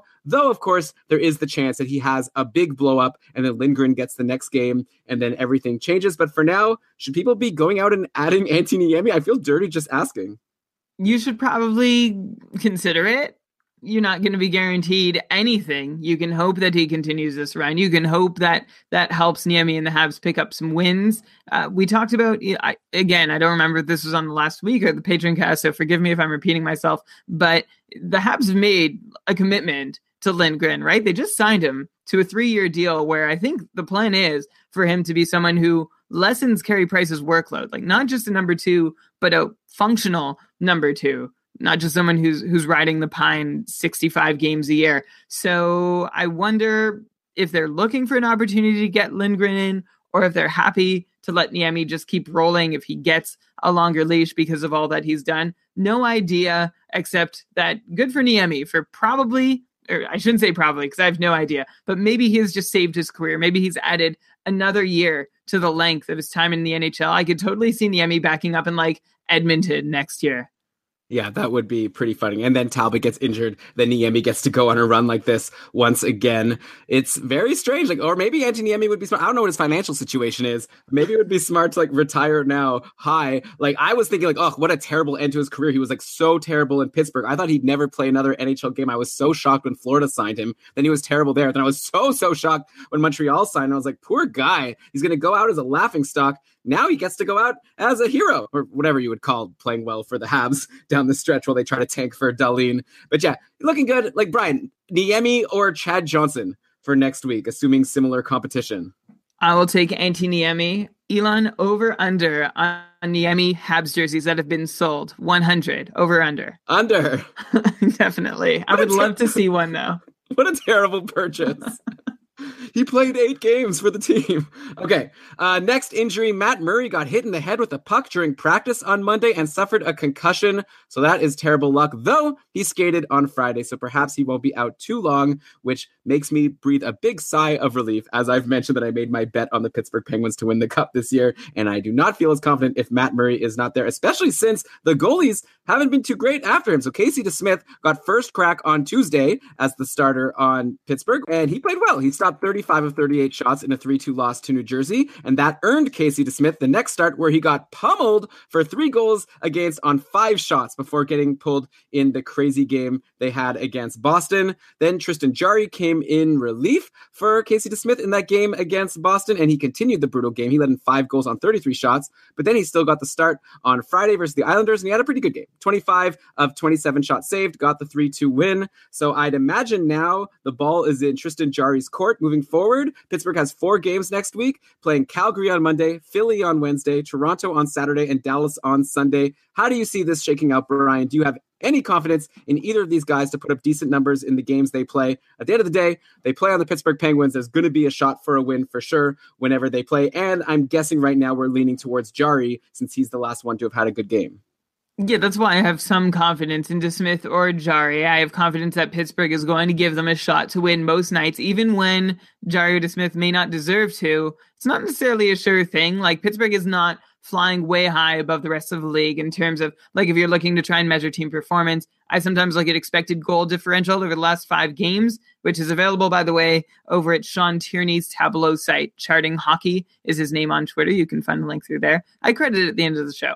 Anyway, back to Jarry and DeSmith. If you made me pick a guy to commit to as the Pittsburgh coach, not a fantasy player, but as the Pittsburgh coach for the next four games, I would go DeSmith based on the numbers they've put up so far, which show that DeSmith has outperformed his expected save percentage by about four thousandths of a percent, which sounds small, but in hockey, it's kind of a big deal. That's like posting a 914 when a 910 was expected, whereas Jarry is underperforming compared to his expected save percentage, posting a 911 when the expected even strength number for him is 919 which is interesting because both goalies have pretty different expected save percentage numbers at even strength while playing for the same team. That's probably a function of Jarry having almost 600 more minutes played to get a bigger sample. Also, how the Pens were doing during his first Murray replacement stint. But back to the matter at hand, back to the question you asked, Elon, which guy do I want this week between Jarry and DeSmith or compared to Niemi? I want either one over Niemi. Um, I'm not. You didn't ask that though, so now I'm sticking my neck out for no reason, which is foolish. Okay. Um, seems like DeSmith is the guy if all things are equal, but Pens are also letting the results determine who starts. So if one goalie gets more games than the other, my guess is going to be that that it's DeSmith who gets them, but it's really a total guess because if Jarry plays well on Monday, if he does get to play on Monday and plays well, I imagine it's close enough between the two that they're happy to go with whoever is giving them wins. And I've been wrong about this since Murray's been injured and during the previous injury too. So my track record for guessing between Jarry and DeSmith is not very good. Okay, Brian. Normally, I'm the one who rambles. That was like a rare stretch for you to just sort of talk about Jarry and DeSmith. I don't even know if you actually said very much. It sounds like you said you think DeSmith is better because of some expected save percentage numbers, but who knows what will actually happen moving into the next week. I do think that Jarry is going to get the next game for what it's I, worth. I said DeSmith is better based on expected save percentage numbers. Yeah, I yeah. heard that. That was great. Great take, Brian. Thank you. Okay, so let's obviously since we're on Pittsburgh, we got to do it. Got to look at their lines, just because, as you know, as a listener keeping Karlsson, you're probably tired of this. You could skip forward a minute if you don't care, but there's always value to be had in free agency if you have a player playing with Crosby or Malkin, of course. So Yesterday, versus the Islanders, they had Crosby with Guentzel and Hornqvist, Malkin with Rust and Hagelin, then Brassard with Kessel and Simone. Top power play was as it usually is. Nothing special there. So Derek Brassard scored a goal yesterday. A minute later, Brian, you texted me saying, Oh, Brassard looking good on the Penguins. He, sure, he has a goal and an assist in three games so far, which is a great pace, two points every three games. If he hadn't scored a goal yesterday, we would have been able to say, wow, he's on a terrible pace, only one point in every three games. So pretty small sample size, but great to see him score a goal yesterday for sure. Uh, Rust and Hagelin haven't done much playing with Malkin lately, so I'd imagine either the lines will get shaken up again or one of them will do well because you can't play with Malkin for too long and not do well. So definitely keep your eye on Hagelin and Rust. Brian, I won't even waste your time with a question of who's looking good on this nice four game schedule for the Penguins next week. You guys all know the drill. If you can get a player playing with Crosby or Malkin, you're in good shape. Maybe even Dominic Simon playing with Kessel and Brassard could be good. But keep in mind, the lines can change at the drop of a dime. So definitely don't bank on any of these guys. Like, I know you're going to see, oh, Pittsburgh's playing Monday and Wednesday. So I might as well grab Brian Rust and I'll get two games of him playing with Malkin. Who knows if after Monday he actually still plays with Malkin on Wednesday? So add these players at your own risk. And Brian, by the way, my pick of getting Malkin to win the Art Ross that I haphazardly made a few episodes ago is looking like okay, but not great. At this point, Kucherov has 85 points, and Malkin is tied with McDavid at 79 points. So even if Malkin stays healthy the rest of the year, I feel like he's going to get rested in the last week or so. And so McDavid will probably play the whole way since Edmonton's not going to be making the playoffs. So it'll be really tough for Malkin to take this. I think it's at this point between Kucherov and McDavid. Do you want to make an updated pick of who you think it's going to be between Kucherov, McDavid, or the field? I'm going to stick with Kucherov, who I think is who I said the last time we did this. So I'm just going to stay the course. I see no reason to change. And by the way, like you, you skip, you usually ask me about the Penguins players, and I hate to comment on them, but I just wanted to point out Jake Guentzel in the four game week. He is heating up. So if he's been forgotten in your league, still inconsistent, but maybe worth a shot. While Brian Rust and Carl Hagelin have cooled down. But of course, that does not predict what's going to happen in the next four Penguins games, just so you know the latest.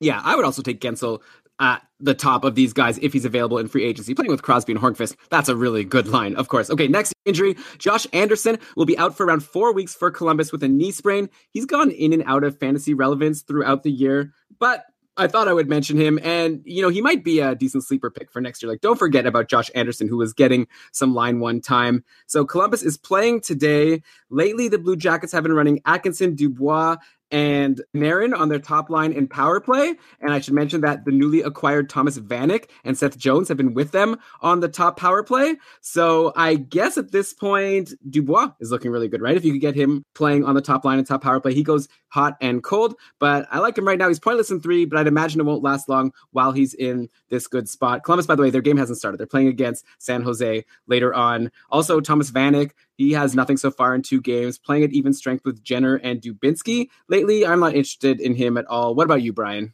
I'm not that interested in Thomas Vanek either. Uh, I don't see his role increasing a whole lot compared to what he was doing in Vancouver. He's just another piece in the Columbus top nine that may get a point here and there, but nothing dependable. Just three shots in two games as of time of recording as a Blue Jacket. So I'm going to want to see more from him before my interest is peaked. One thing I did note, I saw the lines tweeted out for tonight's game, and it's now Vanek, Jenner, and Wennberg. So instead of Dubinsky, Wennberg is a centerman, which is an upgrade, but it still doesn't make me any more excited. Yeah, Vanek, I would think would have me interested just because he's on the top power play, kind of like Pat Maroon. Like doesn't matter where he's playing at even strength, but he's on a top power play. Though, of course, this New Jersey top power play with Taylor Hall is a lot more appealing to me right now than the Columbus top power play. So I'd say of any guy on Columbus, I would want Dubois. That might be a free agent. I should mention that Cam Atkinson has been really good lately. He has five points in his last four games, nine points in his last 11 games. We'll have to look at him again in the summer. We said going into this year that we didn't expect him to repeat his amazing year from last year. And it seemed like we were right for a while, but then he got injured. And lately he's been really good though. So who knows? For next year, maybe we'll have to update our prediction of like what type of player we think that Cam Atkinson is. But for now, Brian, I'm ready to get into some hot streaks and cold streaks to close out the show. And we've got to start in Vancouver, where Daniel Sedin is on fire. He's got eight goals and six assists in his last 10 games. That's 14 points in 10 games for Daniel Sedin. What year is this? And of course, Henrik, right along with him, eight assists in that span over these last 10 games. Now's a great time, by the way, to add a Sedin. Like Vancouver plays next week on Monday, Wednesday, Friday, Sunday, four off day games. It's the best schedule you can get in fantasy.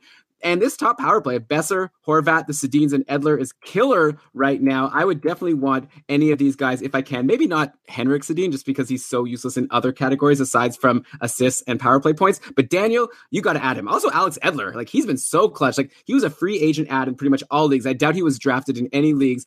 And he has six assists in the last 10 games, which is pretty good for a defenseman. Plus, four of those have been on the power play, and he's getting a ton of hits and blocks and shots. Alex Edler really, really good. So, Brian, I know you're concerned about the Sedins will slow down. We talked about him on Thursday's Patreon cast, but I feel like Daniel has got to be a must add at this point if somehow he's still available, at least for next week. He's on an amazing hot streak and he has an amazing schedule. Like, what more can you want? Nothing. You couldn't want any. Well, you could want him to absolutely keep it up for this week while he's on your team in a great off night schedule. And Elon, you mentioned his name quickly. I just want to repeat it. Henrik Sedin, also worth considering, more likely to be available in your league. He's on a five game point streak, one assist in each of those five games, three of them on the power play. And even going back like 10 games, like you said, Elon, before this run, he'd be getting a point every other game or so. Currently, Henrik has 41 assists.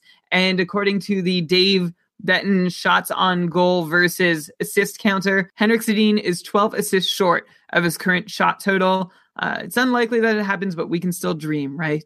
Yeah, that would be pretty funny, but I think it's pretty unlikely to happen at this point. Henrik's probably going to still take a couple more shots before the season is over. So even if he gets those 12 assists, I don't think it'll be enough. Okay, next hot streak, Brian. If you've been waiting on Nick Bjugstad, I'm talking to you, the listener now. If you've been waiting on Nick Bjugstad, I'd suggest you wait no longer and grab him before it is too late. He's been the Konecny to Barkov's Couturier, putting up five points in his last five games and nine points in his last 10 games. And that's before today, by the way. Bjugstad had points again today. So what I'm saying is Travis Konecny, like, you know, got to the top line on Philly, wasn't on the top power play. We were like, oh, it's a good spot for him. Let's see how it goes. And then he kept getting points and points and points. At some point, it was like, okay, you got to grab Travis Konecny. And at this point, Konecny's probably owned in all leagues. And I'm seeing the exact same pattern from Nick Bjugstad. Not only does he have nine points in his last 10 games going into today, he also had 34 shots in that span. So he's helping you a lot there. I feel like if you regret missing out on Konecny, why not go out and grab Nick Bjugstad? In fact, Brian, I don't know, would I be crazy to suggest that I'd prefer Bjugstad over Konecny at this point? Like just looking at the players they're playing with, obviously we love Konecny because he's playing with Giroux and Couturier,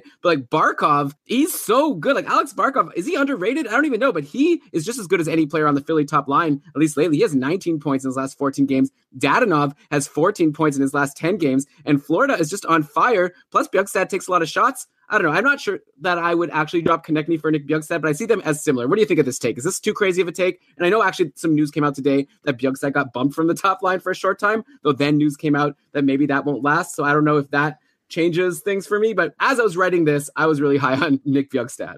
Yeah. And I think you can be high on Nick Bjugstad. Go get him if he's available in your league. I was reading some stuff by Matthew DeFranks, the Florida beat writer for the Sun Sentinel, and he seems pretty sold on the idea that top line Bjugstad can be a thing based on the results the Panthers are getting from it. And why not? Right? If you can move Jonathan Huberdeau off your top line, have that top line not miss a beat, and then parachute Huberdeau into somewhere else in the lineup where he can help create offense, that makes sense. Of course, this whole setup can change again anytime. But in the short term, I am interested in Nick Bjugstad. I like his shot counts a touch more than Konecny's, though Konecny has been doing just fine in that department lately. He has just one fewer shot over his last four games than Bjugstad. Thing is that I don't know, like when you're looking at who do you like more between Konecny and Bjugstad, this Florida line is super hot. The Philadelphia line is cooled off.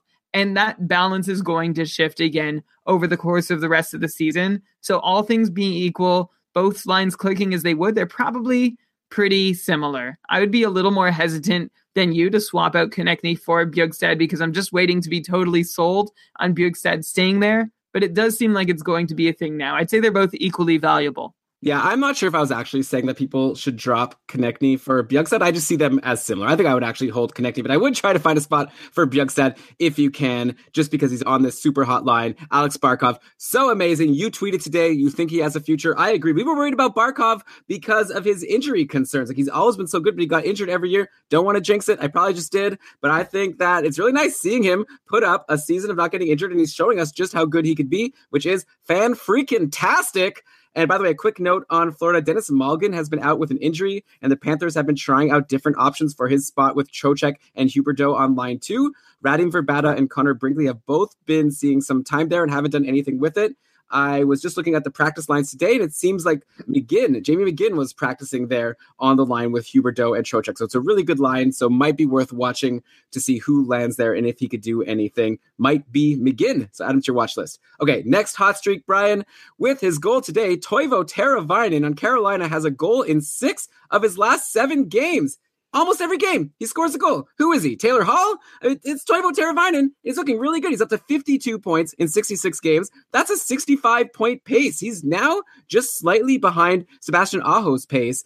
Aho has 51 points in 62 games, which is around a 68 point pace compared to Teravainen's 65 point pace. Doubtful that Teravainen is out there right now. If he's available, I'm assuming we'll say that we should add him. I know we've said that about a lot of people, so you got to compare a lot of people. But I really like Teuvo right now. He's not available in any of my leagues, but I wonder how long he'll fall in drafts next year, just because I don't think people think of Teuvo Teravainen as someone that you have to draft high. Like I know everyone is going to be drafting Sebastian Aho, and I'll bet you that you could get Teuvo Teravainen a few rounds later in your draft, and maybe they're actually the same. Like, what do you think? Am I being crazy right now in saying that Teravainen might be almost as valuable as Aho in drafts next year?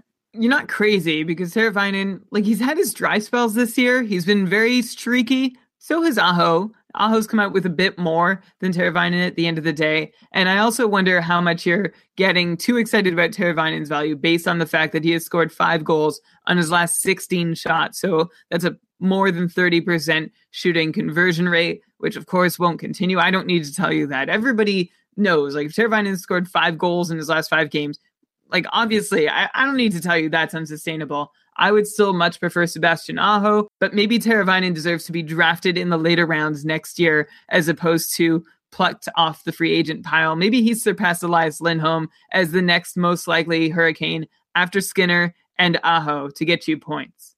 Yeah, and Skinner versus Teravainen is actually a whole other conversation because Skinner Yeah. has been pretty disappointing. But a conversation for another day. People in the chat room are freaking out because they're just finding out that Nylander is on the third line on Toronto. Like we talked about this last week, right? Like Auston Matthews is injured, so for the short term, Nylander's not in a great spot. Like he's been playing with Hyman and Plekanec, who just came from Montreal. So yeah, like now's not a good time for Nylander. But if you're thinking like there was a question of drop Nylander for who was a Konecny or someone, by the way, this chat room is a whole bunch of drop this guy for this guy, this guy for this guy. It's tough in here man, like if I was paying attention to the chat room, like there's some really tough questions. But anyways, I wouldn't drop Nylander unless you need help, like ASAP. Like unfortunately, Toronto actually has a very bad schedule next week. They only play twice, so it's going to be a really rough week to have to hold Nylander, get hardly any games, and have him on a bad line. But if you can get through that week, once Auston Matthews is back, then Nylander goes right back to playing with Auston Matthews on what I'd imagine is the top line on Toronto. So hope that helps people in the chat room. Uh, yeah, like I'm sorry about Nylander now, but he'll obviously be good when Matthews is back. Okay, Brian, next hot streak I wanted to bring up is Antti Raanta.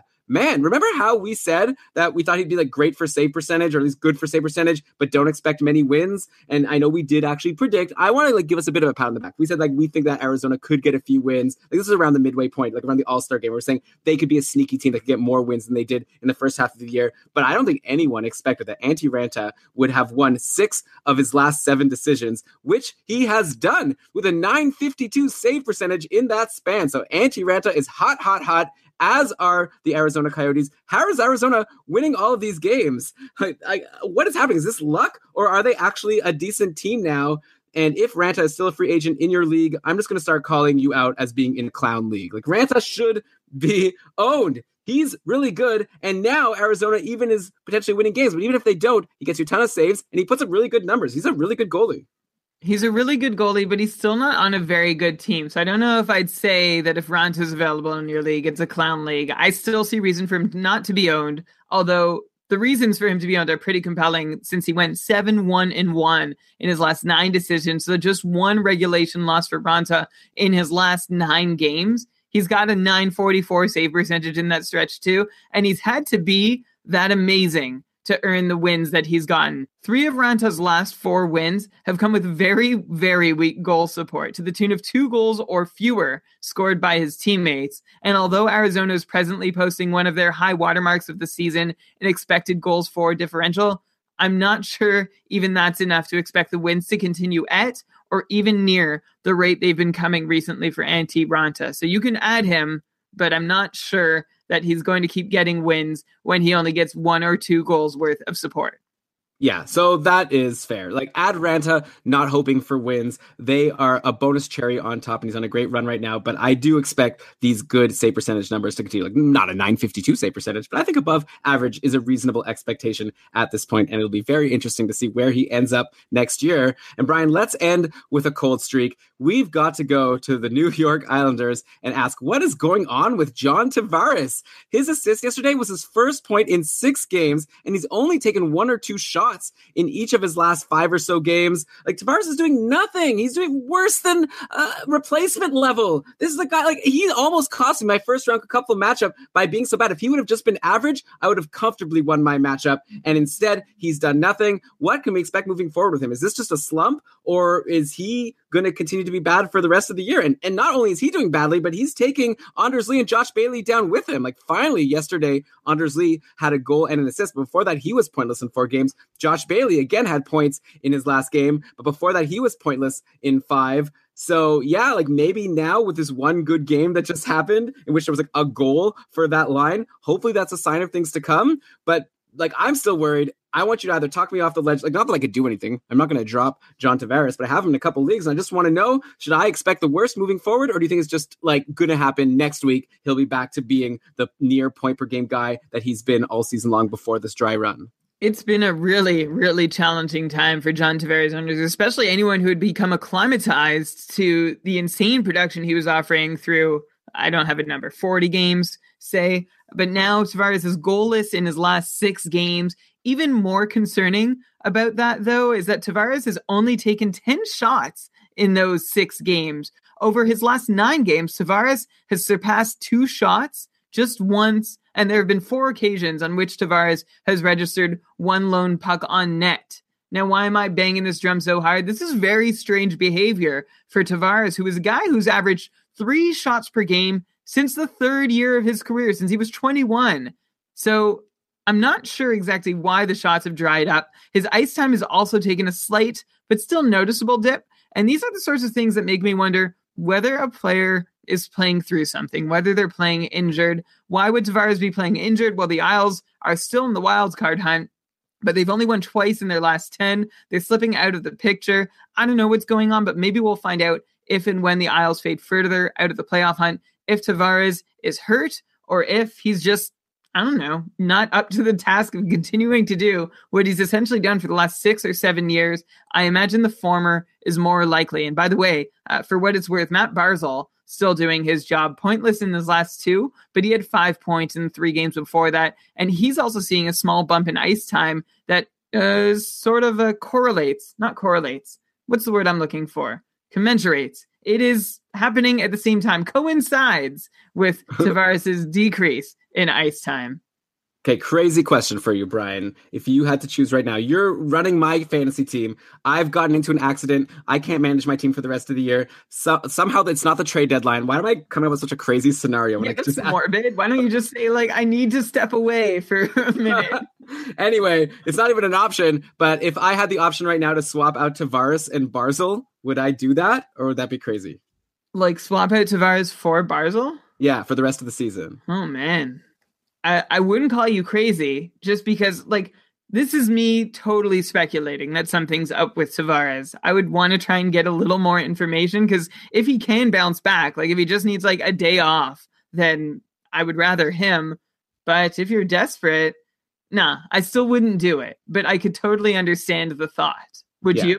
I don't know. I mean, it's very frustrating. I made it through. Now, Brian, in our joint league, we also have Tavares. We're gonna need him to uh, do something, please, if, if it wouldn't be too much. Like you say, and you know, by the way, this isn't completely unprecedented. Last year, there was a long stretch where Tavares was doing nothing, but then he was really great at the end of the year. So I don't know. Maybe he goes cold, and hopefully, he's learning some lessons, and now he'll be ready to go for our fantasy playoff surge. That's what we need you for, John Tavares. And with that, I guess, Brian, that's all of my content for this week's show. So this has been great, great takes all along. I don't know. Do you have anything left to say, or should we go and start uh, wrapping this thing up? We can wrap it up like Okay. a Christmas, like an Easter gift. Okay, no, we're not there yet. Do people give gifts like a leap day gift? Is that? Oh yeah, that just happened. Happy birthday to you, February 29th, people. I'm almost, but it wasn't even a leap year this year. It Why was try- I was trying to reference Leap Day William from 30 Rock. What? No, what? You reference 30 Rock so much. Why can't you reference like a more contemporary show like Seinfeld or you know like 30 Rock? It's, How it's is Seinfeld more contemporary than 30 Rock? just in terms of pop culture. Like no one makes 30 Rock. It's not references. contemporary at all. Seinfeld's probably still on more than like most shows that are currently being filmed now. Like I think it's on like five times a night if you scroll through the channels if someone has cable. Like I haven't had cable for a while, but I have a feeling Seinfeld is still making a lot of money in syndication. Likely. And I don't think 30 Rock is. Likely. Okay. Can we okay, wrapping up the show. So, what what do we do when we wrap up? We thank the listeners. Thank you for listening. We appreciate it. If you have given us a five star review on iTunes in the past, or if you've subscribed to us on iTunes or any other device, I don't know, something that kind of helps the show, we really appreciate that. Of course, we're giving you this show for free out of the goodness of our hearts. And, you know, if you wanted to help us out in that very simple way, we wouldn't mind. Eh, but do you do you. Don't worry about it either way. We just are happy that you're listening and hopefully enjoying the show. You could tweet at us at Keeping Karlsson. Let us know what we could be doing to make the show better, what we can help you with more going into your fantasy playoffs as the season approaches its end. It's always fun to be a little experimental as we go into the end of the year. Of course, we have our Patreon program. So I did say for free, but it, you can get bonus stuff. We not only do this episode, which is for free, we also do an extra episode every week for our patrons where we answer mailbag questions and end up just talking about what's been going on in fantasy over the last few days. So if you like our show, you want to get some bonus content, there's also other perks from being a patron. So I won't bore you with all of that, but you can check out keepingkarlsson.com slash patron and get a little bonus for your fantasy playoffs. Sign up even for a month or two. Then you can cancel. Maybe you'll like it. Maybe you'll get hooked. We have a really fun patron community over on Facebook if you want to commit to that amount. Uh, Brian, with that though, I think I'm done. So how about we cue the outro music? And how about you go ahead and read us the credits? All right, this episode of the Keeping Karlsson Hockey Podcast was presented by Dobber Hockey and supported by our patrons, including our newest ones, Shams L, Andrew, Lucas A, Sarah J. Thank you all for joining us at this point in the season. We really appreciate it. This episode was researched with help from Dobber Hockey, Frozen Pool, Dobber Prospects, Corsica, Natural Stat Trick, Charting Hockey, HockeyGoalies.org, Hockey Reference, Hockey Viz, Hockey Database, Elite Prospects, Rotoworld, and Fantrax. Damn, Brian, that's a long list of citations. You did a lot of work for the show. So great job, as always. And we will catch all of you for another episode next Sunday, 8 p.m. Eastern Time if you want to join us live at keepingkarlsson.com slash live. Plus, we'll talk to our patrons later in the week for the mailbag show. Until then, keep on keeping Karlsson.